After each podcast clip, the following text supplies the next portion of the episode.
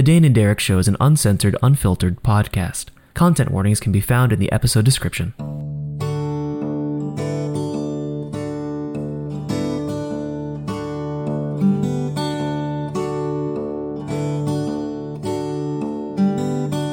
Hello, everybody, and welcome back to the Dane and Derek Show, a podcast where two nerdy friends keep in touch and shoot the shit. I'm Derek Aiello, a writer, director, and avid tabletop RPG player, and with me, as always, is my good friend Dane Fogdall. Hey, I'm Dane. I'm a writer, musician, podcaster, and lover of tabletop RPGs. This week, we're going to be talking about the con- the quandary of absolute power. Sometimes also known as the omnipotence paradox. There we go. I could not remember what that was for the life of me. But before we get into that, let's talk about our qualifications on philosophy. I can go first. Yeah, go for it. Uh, um, I took one philosophy course in college. Uh, the professor told me uh, if I continued to fall asleep in uh, his class that I would never succeed at anything.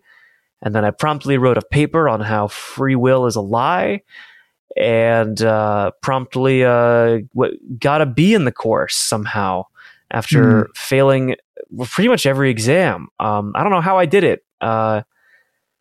I don't know, but yeah, uh, I survived that, and uh, sometimes I read Plato for fun. What about you? What are your qualifications on philosophy? I also took a single philosophy course in college. Um, I hated the functions around the class. Like I hated the tests and like the homework and stuff, but I loved arguing. I loved that it was just an hour or two every couple days that I just got to argue with everybody and not not have it be a big deal. Um, and there are there is some philosophy that kind of drives me up the wall. Like I don't like some some thought experiments are fun and I like really practical philosophy and I like sort of like reading how do you explain it? like well well written philosophy but like the thing that like gets me and why I couldn't go much like I couldn't be like, oh, I'll just take the 201 because why the hell not? Was like the people who were like, we might be brains and vats, dude. What then? What then? And I'm like, it doesn't fucking matter. If we're all brains and vats, well, we can't goddamn live like it. So who cares? You know, Yeah. that never, I mean- that never did anything for me. But like the idea of like trying to figure out things like right and wrong had way more yeah. you know Yeah, what killed it for me is sort of when you mix science with philosophy and like socioeconomic status. It Mhm. just it gets real racist real quick, and I was just kind of like, I don't want to hear that because I mean, like it's like one of those things where it's like, yeah, like I guess it makes sense, but also at the same time, like that's a really horrible thing to teach people that that based on who their parents are, they will either succeed or fail at life. Like I, I think that that's like Right. a really that's a really definitive answer in philosophy, and I just feel like philosophy is not designed to be definitive. no no i yeah it can get Yeah, real messy and honestly i think that philosophy is a really broad term but what we think of as philosophy is really narrow i think some of the best philosophy actually exists not from academic philosophy if that makes Hmm. sense okay. I think like okay. I think to- let's use Tolkien because you and I both have read a significant amount of Tolkien, and uh huh. uh, I've you know we talk about Lord of the Rings and that a lot. Uh, Tolkien has a distinct philosophy that is well discussed in the Lord of the Rings in particular. Um, and I think that it's actually a re- a better way of articulating it than the actual academic um, analogs. Tolkien basically subscribes to the belief, and it's a Christian based belief, that um, it's the fall from Garden of Eden, essentially. The whole idea that, like, we are lesser than what came before. Um, essentially, like in the Bible, humans live like 500 years, you know, and we don't Mhm. anymore. And that is because we have fallen from grace and it's continually like just kind of getting worse in that sense. Um, but his belief is that is paired with the, his idea that regardless of that, there are moments of grace that people can like uh, rise above, regardless of the Ah. fact that like things are not as good as they once were. That does not make life not worth living. It means that the moments of grace are all the more spectacular for the fact that we are fallen, if that makes sense.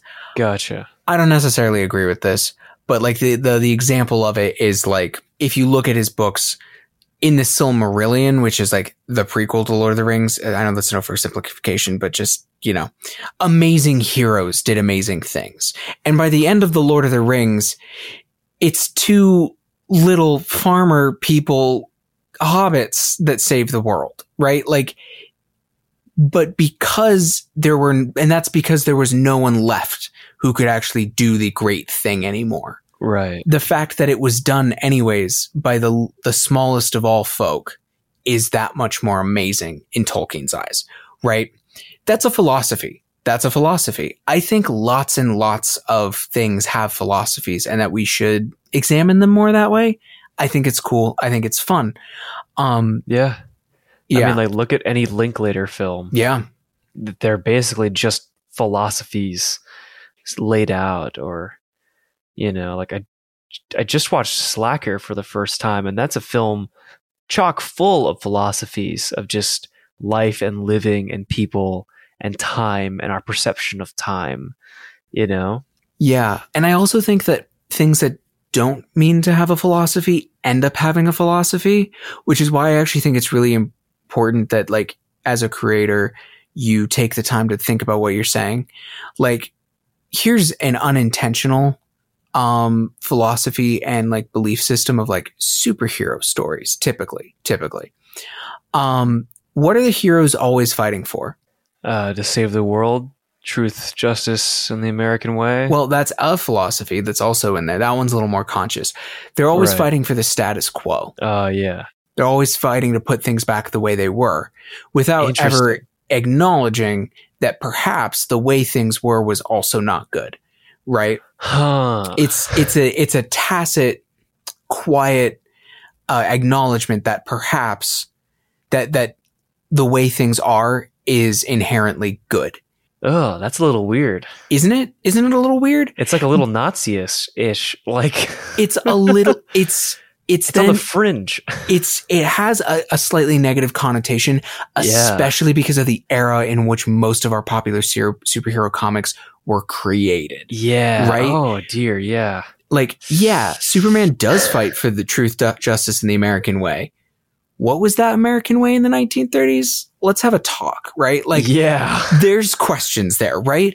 And to be fair, yeah. that does not like demonize them. It's just a baseline, right? Like, like something that's like, like you could argue, and this is like putting a lot of like philo- philosophical and political spin because politics is in some ways the application of philosophy. Think about Bruce Wayne. Bruce Wayne has apparently infinite money and he uses it to beat the hell out of criminals. Right? Yeah. he doesn't use it to help there be because like Bruce Wayne has satellites and rockets and stuff. Right. He could probably feed everyone in Gotham Right. and then they might not need to do crimes. You know? like it's but that doesn't make a fun story, right? Like there's there's these there's these issues with it, right? Of course. So yeah, I I like philosophy a lot. I really spend a, I spend a lot of time thinking about these things. Um, but I would not go so far as to call myself having studied it in any stretch, stretch of the imagination. But anyways, icebreaker over. Uh, Ten minutes in, uh, that's been a theme of these last few episodes, hasn't it? it really has. But yeah, go ahead and introduce the topic because this was something you wanted to talk about. Yeah. So the omnipotence paradox is uh, like a really common um, philosophical problem. It comes from the philosophy of religion specifically. And so the word omnipotent means all powerful. And the best or like the most um, well known version of the omnipotence paradox is could God create a stone so heavy that even he could not lift it? right? There are variations you've probably heard. Could God make a sandwich so big that even he couldn't finish it, right? Like all of these basic ideas, right?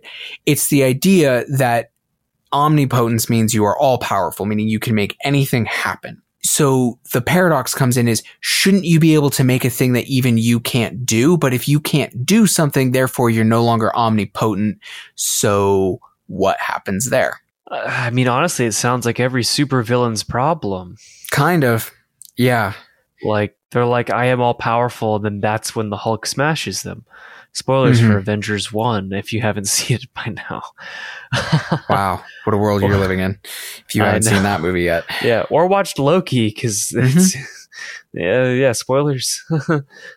uh, not really, but um, yeah, no, I I think that that's such an interesting idea, like creating something. I mean, so unthinkably powerful that um, that even you can't wield it uh, or or do something with it, right?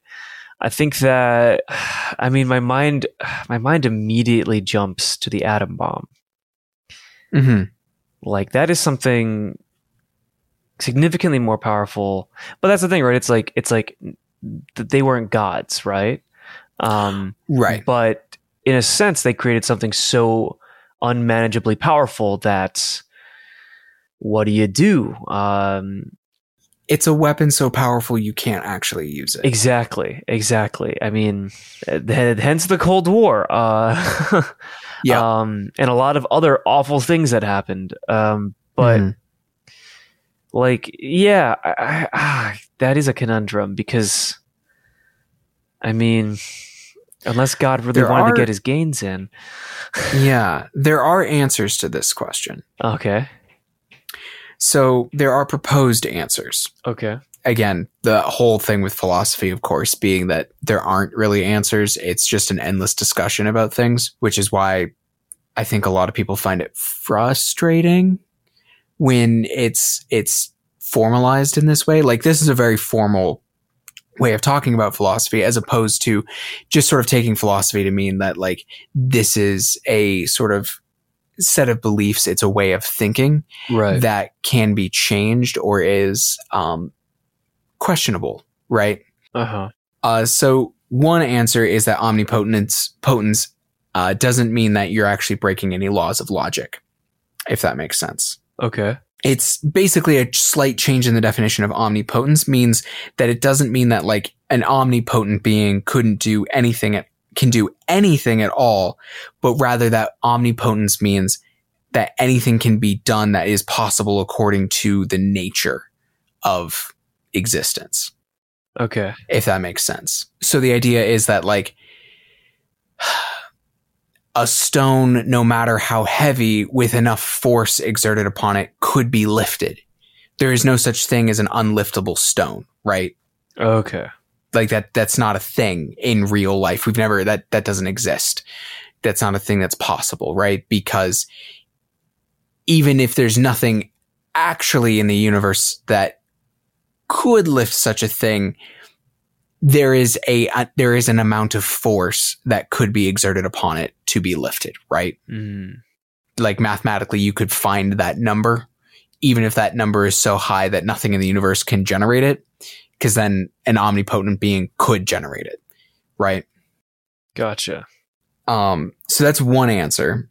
Um, there is the other answer, which is the paradox is meaningless and the question doesn't matter, which is uh, like my answer to the brains and vats thing, which is just like, it doesn't fucking matter. Like, um, Fair. like it doesn't, what you're arguing doesn't follow. And interestingly, uh, C.S. Lewis essentially argues that, um, and I'm going to kind of quote him a little bit here, argues that when talking about omnipotence, referencing a rock so heavy that God cannot lift it is nonsense just as much as referencing a square circle. That is not logically coherent in terms of power to think that omnipotence includes the power to do the logically impossible. So asking, can God make create a rock so heavy that even he cannot lift it is just as nonsense as asking, can God draw a square circle? Okay. It's, it's basically the whole idea is that like you're asking something that's like you're asking a weird, childish, silly question don't bother us with this. Gotcha. It's a pokey question. It's a question you use to poke people to aggravate them. Yes. Interesting. Yes. Okay. Um, which is one um, answer. And then here, so this question was introduced in about the 12th century, is like as about as far back as we can find a record of it. Okay. Um, but one could assume that people have been talking about this sort of thing for a really long time because it's actually kind of a basic idea, right? Like what what are the limits of power and that sort of thing. right. So a new answer was come up with in about 1999 um, by a guy named Matthew Whittle, who uh, who asserts that, and I'm just going to read this straight from from like the page that I'm I'm I'm reading this from because I actually think this is like really clever and I like this answer, which is. Um, Matthew Whittle asserts that it shouldn't be po- shouldn't be outside the scope of powers for an omnipotent being to make itself non-omnipotent. So indeed, making a rock too heavy to lift is possible for God. The follow on the question, then can he lift it, assumes that the rock has already been created. So the correct answer would be, assuming he makes the rock, no. And, and if asked, is God thus all powerful? The answer, the correct answer would be, God is indeed all powerful until such time as the rock is created. The paradox then is not really a paradox. The idea is that an omnipotent being could potentially stop being omnipotent, right? Interesting. I think that's like a really fascinating answer. Yeah. Because the idea is that, like, yeah, he's omnipotent, and then he made a rock and he can't lift it. Therefore, now he's not omnipotent anymore, but he was. right. Like the ability to Um, give up being omnipotent. Yes, that's what it is. Interesting. Isn't that wild? Like, I, I, like, yeah. and I guess like a thing that like also like throws me about like all this stuff is that like, like, wow, I love how people can like twist their brains around to stuff like that. Yeah. You know, And that like some guy in 1999, like is still thinking yeah, about still thinking about it. someone else. Yeah. Yeah. so, so, so, Yeah, so someone yeah. thought about like 800 years earlier, right? Or 700 years earlier. Like that's insane. Man, you know, all this talk reminds me of the movie The One starring Jet Li. Have we talked about this? I feel like we might have talked about this. I don't think we've talked. We we might have talked about. I don't know. Continue. so the premise of the one is, um, there J- Jet Li is this villain character who's going around to alternate dimensions, killing every version of himself that exists to absorb their life energy to become the Yes. one like a godlike character. And basically, like the whole movie revolves around him bumping into like his LA counterpart, who like is also like experiencing the same sort of like power increase. And basically, Mhm. like Jason Statham is running around as like, you know, parallel dimension cop trying to stop what would happen if there was just one person in existence versus multiple parallel copies. And it Mhm. goes back to this idea of like, you know, are they a black hole or are they like a- god by the time that they absorb all the power? right. and it, it's quite a ridiculous movie um, considering that like the main character is the villain but you're supposed to sympathize and follow the hero character um, but it's very yeah it's it's a it's a time but it reminds me a lot of that in the sense of like seemingly this villain character is is all powerful because right like he can defeat anyone dodge any bullet you know kill anyone without blinking with you know without batting an eye. But he doesn't fully ascend to having absolute power because he doesn't manage to defeat his other half like the other person. Hmm you know imagining an alternate sequel where like yeah they do become one. And there is just one person.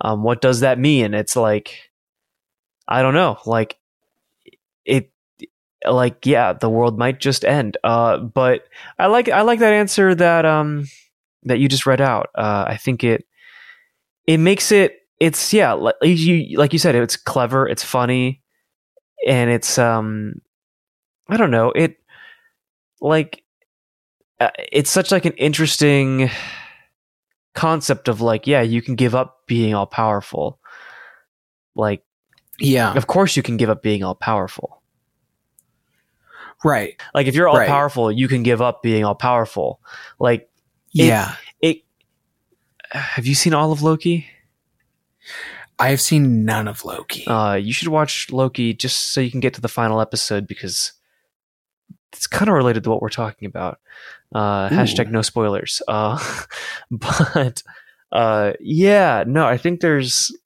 there's something there uh, with this idea of like of yeah i mean i don't know like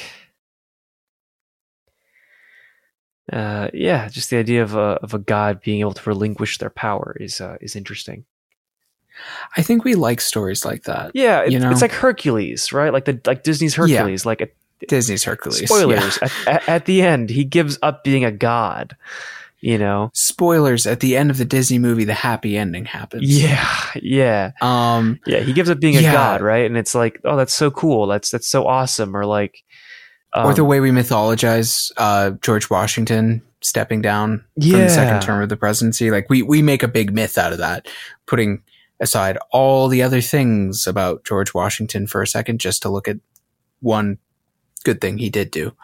Um, yeah and like yeah, or like in sports movies right? Where like you know you have the like you know the like the pro level coach that leaves that life to go be like a Teach- small do yeah, a high school, do a high school. Yeah, exactly right? Like we love those stories of coming down from that mountain of victory right? Because Mhm. like i don't know there's that analogy of like when you climb to the top of one mountain you see another in the distance and you should go climb that mountain but what if you came back down from the mountain and just didn't climb that other mountain right like once you've been to the top of one mountain like no offense to many mountains around the world you've most likely caught a really good view and if that's all you want that's okay like it's a it's a it's a kind of a humility kind of thing this this answer it's like there's beauty in the valley too. yeah, exactly. Like it tells you that it's okay to give up sort of this because like I feel like there's so many narratives of like having complete control and power over your life, but there's also beauty in letting go of that control and power over your life hmm and sort of just letting it be. And I think that it's it's why there's so much like productivity hacks these days, right? Like Yes, or why every video game, well, not every, but so many video games are power fantasies. Exactly, right? Like like we're all trying to maximize our ability to sort of have power and control over everything when for a lot of things you just kind of got to let go of that. Um, you know, don't let go of the wheel of a car while it's driving. Please, Um, please don't. yeah, don't do that, but uh you don't have to micromanage your existence. Um just to squeeze in a few more things just because you think it'll get you that control or power you need. Um, and you don't need to min max your character in a video game just so you get that extra bonus or kill streak or can solve that one thing that you need to do, right? Like you don't need to 100% some of these things. Like I think it's, I mean, we're, we're, we're extrapolating pretty heavy on the concept of an omni, of, of an omnipotent. Is it omnipotent or omniscient? Or are those two different Uh, words? Uh, those are different words. Omnipotent. Okay. Um, yeah, there's a there's a whole string of of philosophy around God about omnipotence, omni omniscience, and I don't know if this is actually a word, but omnibenevolence sometimes. Okay. um like there's a question of like can can a god be all three things can they be all powerful all knowing and all good and then the follow up is then why do terrible things happen in the world because if they were all knowing all powerful and all good why would they let that happen right Right. Well, yeah, I mean, huh, interesting. Th- th- This, this brings up two thoughts, right? Like the idea that maybe at some point every god realizes that to be all those things is not necessarily impossible, but it's not necessarily the right thing. Um, and then Right. the other thing is uh, Gilgamesh, the myth of Gilgamesh. Mm-hmm. the myth of Gilgamesh deals with a lot of this stuff that you've just described and sort of the the coming down from the mountain and acceptance of not being all powerful um, and immortal and like all you know full godhood. Full spoilers for the myth of Gilgamesh. Yeah. yep yep yep. If for the last you know few thousand years just just in case you hadn't gotten that one in there. Yeah just just in case. Um but like yeah that is a very interesting concept of like yeah i mean i feel like that is a good point right like yeah i mean i got a feeling like if there were gods they definitely gave up being gods it's probably a lot of pressure sounds like a lot of pressure. But yeah, yeah that's a huh? Uh, it's like I feel like it's one of those things with any kind of philosophy, you can easily talk yourself in a circle.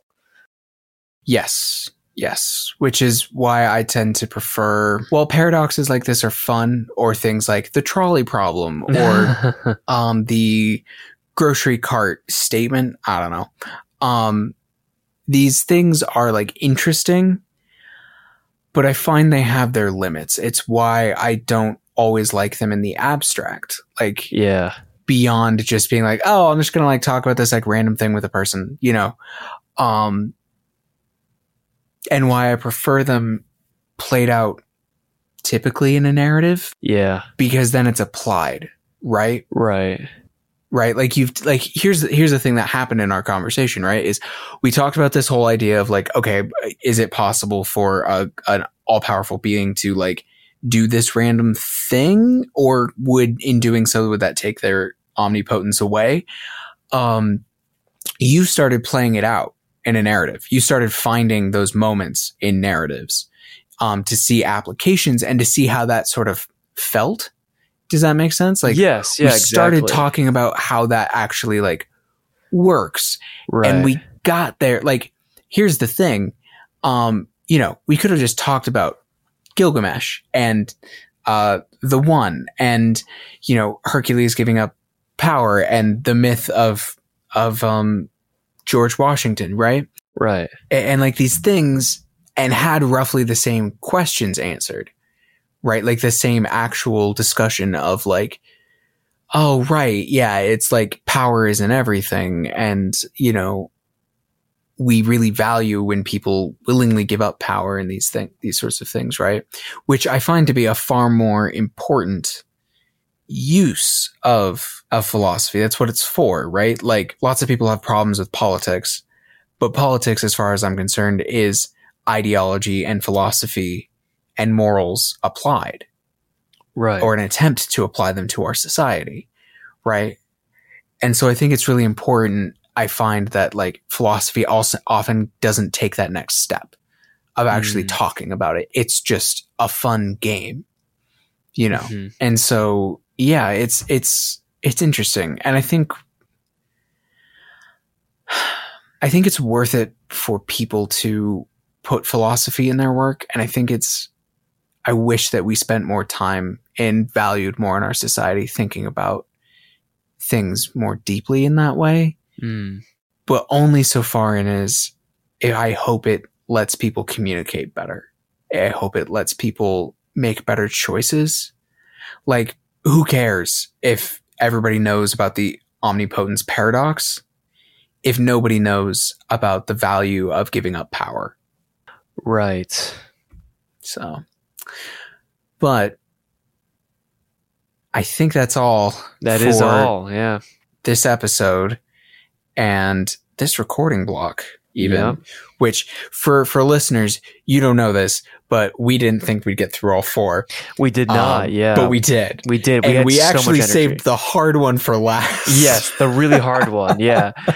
Like I was definitely afraid we were gonna be so fried that we would, this episode would be like five minutes long. But uh, no sir hey, you got a full episode, everybody. Uh, yeah, it's a little on the longer side honestly yeah. Um, good stuff. Well, that's it for this week, folks. Uh, you can see what movies I'm watching on Letterboxd at Derek Aiello. And Dane, where can we find you and your work? Uh, you can find me at danewrites.com. That's my name. And then writes, like writing. Um, there's links to my Substack where you can see said writing, uh, my podcast, music, and Twitter. And check back now and then. There will probably be new stuff there. Woo! Mm-hmm. Alrighty. Thanks for uh, sitting in on our Socratic seminar, everybody. Um, we'll, we'll catch you next week. Talk to you soon.